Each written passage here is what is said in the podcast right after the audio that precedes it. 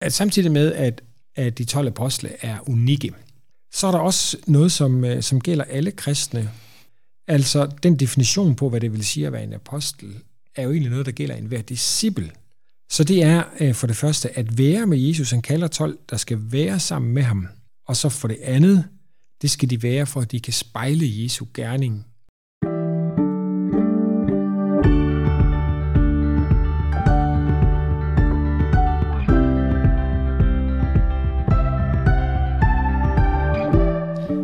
lytter til Bibelbreak, en podcast fra Bibellæseringen. Jeg hedder Nikolaj, og jeg er vært for podcasten.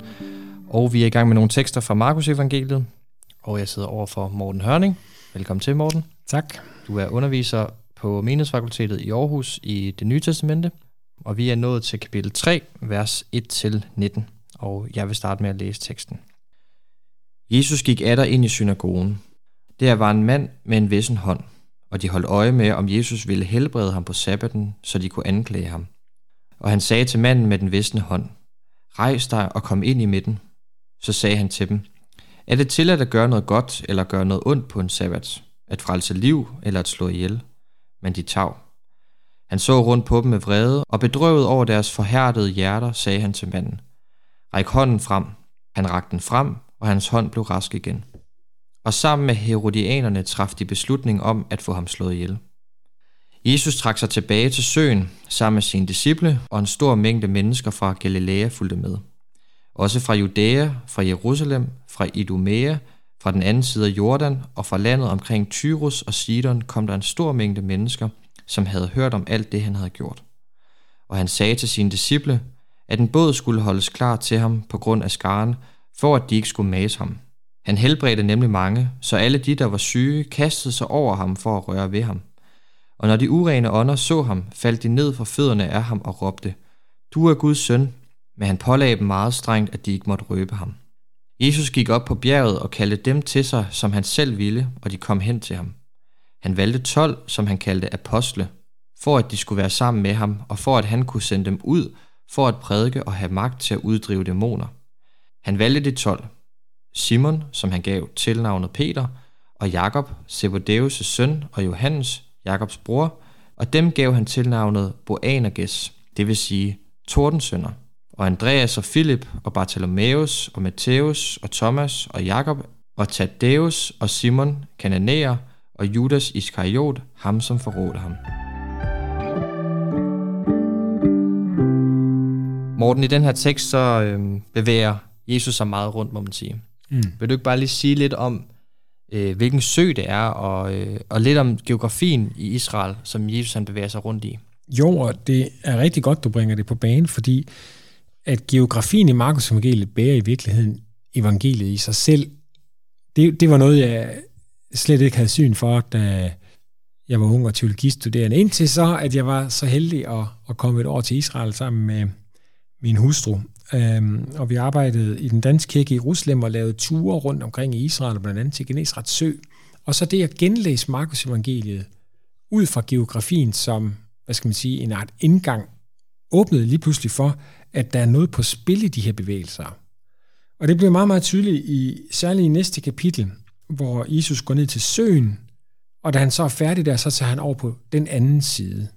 Så Genesrets sø altså det sted, hvor Jesus er. Jesus går fra Nazareth op i bjergene i Galileas kerneland. Så går han ned til søen, og der er han i grænseområdet.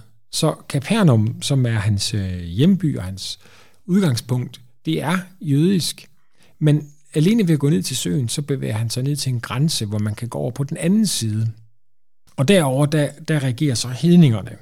Men indtil videre nu, så har han så udvidet cirklerne, kan man sige, for alene at være Capernaum hvor Peter egentlig gerne vil have bundet ham til at, at være en lokal messias. Og så går han ud til andre af Galileas landsbyer, så han bryder en grænse. Og nu går han så herned til søen og skal videre ud end det. Og det er jo så også derfor, vi får kaldelsen af de 12 her, som skal være apostle. Og det har sådan en dobbelt betydning. På den ene side så betyder det, at de har en helt særlig autoritet. Og da der er kun 12, der må kun være 12, og det bliver vigtigt i apostlenes gerninger, da Judas Iskariot har begået selvmord, så skal det vælges en ny, som indtager den plads. Samtidig så betyder det udsending, det er det ord betyder. Så det er altså nogen, der vælges med en særlig autoritet, men de vælges med en opgave, de skal sendes længere ud, end Jesus kan gå af sig selv. Øh, og derfor så bliver de her geografiske bevægelser, de bliver ligesom en måde, hvorpå øh, Markus fortæller os, at Jesus allerede i Galilea er i gang med at demonstrere, hvor grænse grænsesprængende og hvor omfattende evangeliet er. Nemlig, det kan ikke begrænses til Capernaum. Det kan ikke begrænses til det jødiske område. Det går rent faktisk også over på den anden side af bredden, til hedningerne. Og netop det her med at bryde grænser, det ser vi jo allerede i begyndelsen af kapitel 3, hvor øh, der står, at de holdt øje med, om Jesus ville helbrede ham på sabbaten, så de kunne anklage ham. Hvad ligger der i det her med at holde øje? Altså, hvorfor holder de øje med Jesus? Ja, og det, igen, hvis vi øh, giver dem lidt kredit, de her ledere, som havde brugt lang tid på at gå i skole og, og læse Israels skrifter, så hvis vi ser det ud fra det gamle perspektiv, så giver det jo mening, at på sabbaten, der hviler man. Men det nye perspektiv, som Jesus går ind i som Guds søn og som Messias, og som Markus fortæller os om, er, at han er i gang med at skabe en helt ny sabbat. Og for enden af, af skabelsen i første Mosebog, der er det jo, at, at Gud hviler på den syvende dag, da alt er godt. Der står lige frem, at det er meget godt. Det er ikke bare godt, det er meget godt. Så det, at, at Jesus skaber godt, helbreder på en sabbat, det er i virkeligheden ikke arbejde arbejde, som ikke må gøres på en sabbat. Det er i virkeligheden det, der skal til for at få den her tilbagevenden til den første sabbat. Altså hvor alting er ordnet. Himlen er skilt fra jorden, natten er skilt fra dagen, landdyr er skilt fra havdyr osv. Alting er ligesom ordnet i sådan et, et smukt, smukt kosmos. Og det er den dybe drøm, den dybe længsel i at vende tilbage til skabelsens morgen, som vi kan se så mange steder i det gamle testamente, som Jesus går ind i. Og det er præcis derfor, han arbejder på sabbaten, eller, på sabbaten, eller hvis man skal sige det mere præcis, skaber på sabbaten. Og det er interessant, fordi at i skabelsesberetningen, der siger Gud syv gange om de ting, han skaber, at det var godt. Ja. At han, Jesus siger så også selv her, det her med, er det tilladt at gøre noget godt? Ja. Så der er en direkte parallel. Der er simpelthen en direkte parallel. Det, det er fuldstændig rigtigt, og, og vi, det, det kommer også et, et sted senere i Markus evangeliet kapitel 7, hvor Jesus også har lavet en, øh, en, en helbredelse, så, så siger folkene der i vers 37, at de var overvældet af forundring og sagde, han har gjort alting vel. Og det ord vel kunne også lige så godt være oversat med godt. Han har gjort alting godt. Så der er sådan en resonans af skabelsens morgen. Og så bliver det jo lige pludselig ikke en byrde og helbrede. Så bliver det præcis det, der skal til, for at den her lille sabbat får et glimt af skabelsens morgen. Og det er jo sådan, det er med Jesu helbredelser. Altså selvom vi har mange, mange helbredelser, og vi ikke skal forklejne nogen af dem, så helbreder Jesus jo ikke alle syge Galilæer. Galilea. Men han går rundt som et tegn eller et lysglimt fra skabelsens morgen, som viser os, at når den endegyldige skabelsesmorgen kommer, så kan vi være sikre på, at der ikke er noget, som er glemt. Altså Guds godhed kommer til at blive udfoldet over alt det, som hører evigheden til. Og det viser Jesus så i miniformat på den her sabbat. Så jeg har lyst til at spørge dig om det her med valget af de 12, når vi når hen til vers 13. Øhm, fordi at der står, at Jesus han vælger 12, som han kalder apostle, øh, og så står der for, at de skal være sammen med ham, øh, og de skal kunne blive sendt ud. Men hvad er for det første forskellen på at være disciple og være apostle?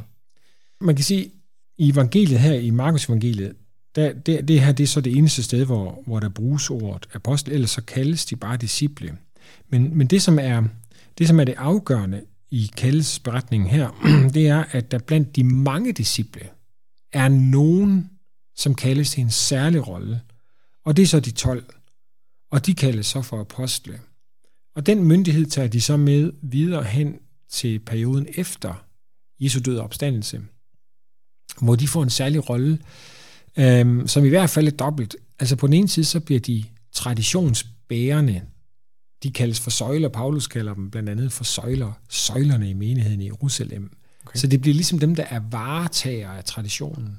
Men det bliver så samtidig også dem, som er de mest øh, entreprenante, så at sige. Det bliver dem, der bliver udsendt.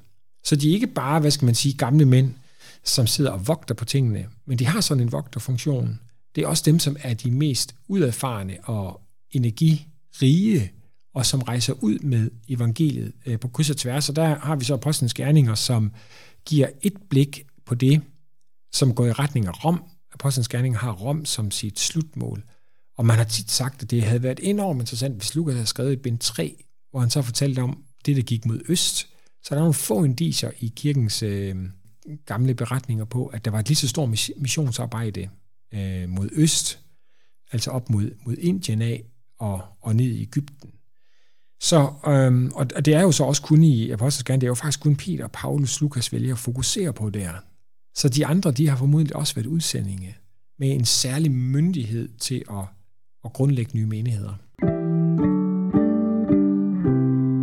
Hvis vi skal sammenfatte lidt, nu har vi talt lidt om, at Jesus, han genskaber, kan vi sige, eller han skaber i hvert fald øh, på ny, og øh, det bliver sagt, at det handler om at gøre godt, ligesom, og så taler vi om, at, at det skete også, eller det får vi at vide i skabelsesberetningen. Og så vælger Jesus de her 12. Øh, hvordan skal vi tage de her pointer med ud i vores hverdagsliv, tænker du? Altså jeg tænker, at samtidig med, at, at de 12 apostle er unikke, og der var 12, og da der var 11, så valgte de en ny til at være den 12. Og så har vi så siden Paulus, som får en særlig kaldelse. Så er der også noget, som, øh, som gælder alle kristne. Altså den definition på, hvad det vil sige at være en apostel, er jo egentlig noget, der gælder enhver disciple. Så i, i vers 14 der, der får vi egentlig en, synes jeg, en, en fantastisk definition på, hvad det vil sige at være i følgeskab med Jesus, eller være en disciple. Så det er øh, for det første at være med Jesus. Han kalder 12, der skal være sammen med ham. Og så for det andet, det skal de være, for at de kan spejle Jesu gerning. Og det er helt præcis Jesu dobbelte gerning. Altså de kaldes til at være sammen med ham, for at de kan sendes ud til at prædike og til at have magt til at uddrive dæmoner. Og det med at uddrive dæmoner, det er selvfølgelig konkret og, og vedvarende. Men jeg tror også godt, vi kan tillade os at forstå det bredere, øh, som det at at gøre diakonalt arbejde. Det at gøre godt, i hvert fald gør Jesus jo også andre ting end uddrive dæmoner, som også disciplene inddrages i, for eksempel at, at mætte syge. Så der har vi virkelig en definition på, hvad det vil sige at være disciple, hvad det vil sige at være kirke, hvad det vil sige at være kristen, som vi så i øvrigt også altid har kæmpet med at finde balance i, eller øh, at få lige del plads til begge dele, altså ordets tjeneste og forkyndelse, og så kirkens omsorgsarbejde. Jeg tror egentlig, jeg sådan kan sige med, hvad skal man sige, med god ret, at der gives vel ikke rigtig nogen kirke øh, til nogen tid, som ikke ligesom har vægtet begge dele i en eller anden forstand. Men vi har så haft problemer med måske at, at gøre håndens arbejde, det de, diakonale arbejde, til mere en, en, ligesom en B-del af kirkens tjeneste. Når vi har forkyndt ordet, så må vi se, hvad der ellers er plads til. Og så kommer vi rent faktisk til at gå lidt skævt af den helhedsvision, øh, vi har set indtil nu i Markus evangeliet. Jeg tror godt, vi kan sige, at forkyndelsen er foranstillet i den forstand, at det er det første, Jesus gør. Han ja. forkynder evangeliet om Guds rige.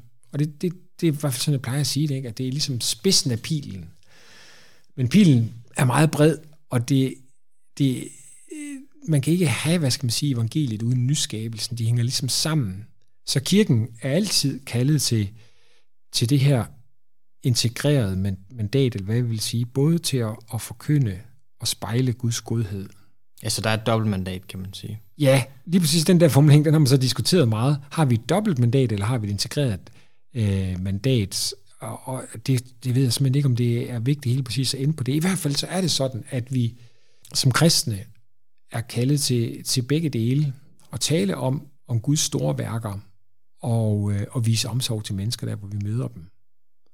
Jeg synes, det er en god måde at slutte den her episode på. Hvis du kunne lide det, du hørte, så fortæl om podcasten til andre, og husk, at du kan følge podcasten ved at trykke følg på din podcast-platform. Tak for nu. Vi lyttes ved i næste episode.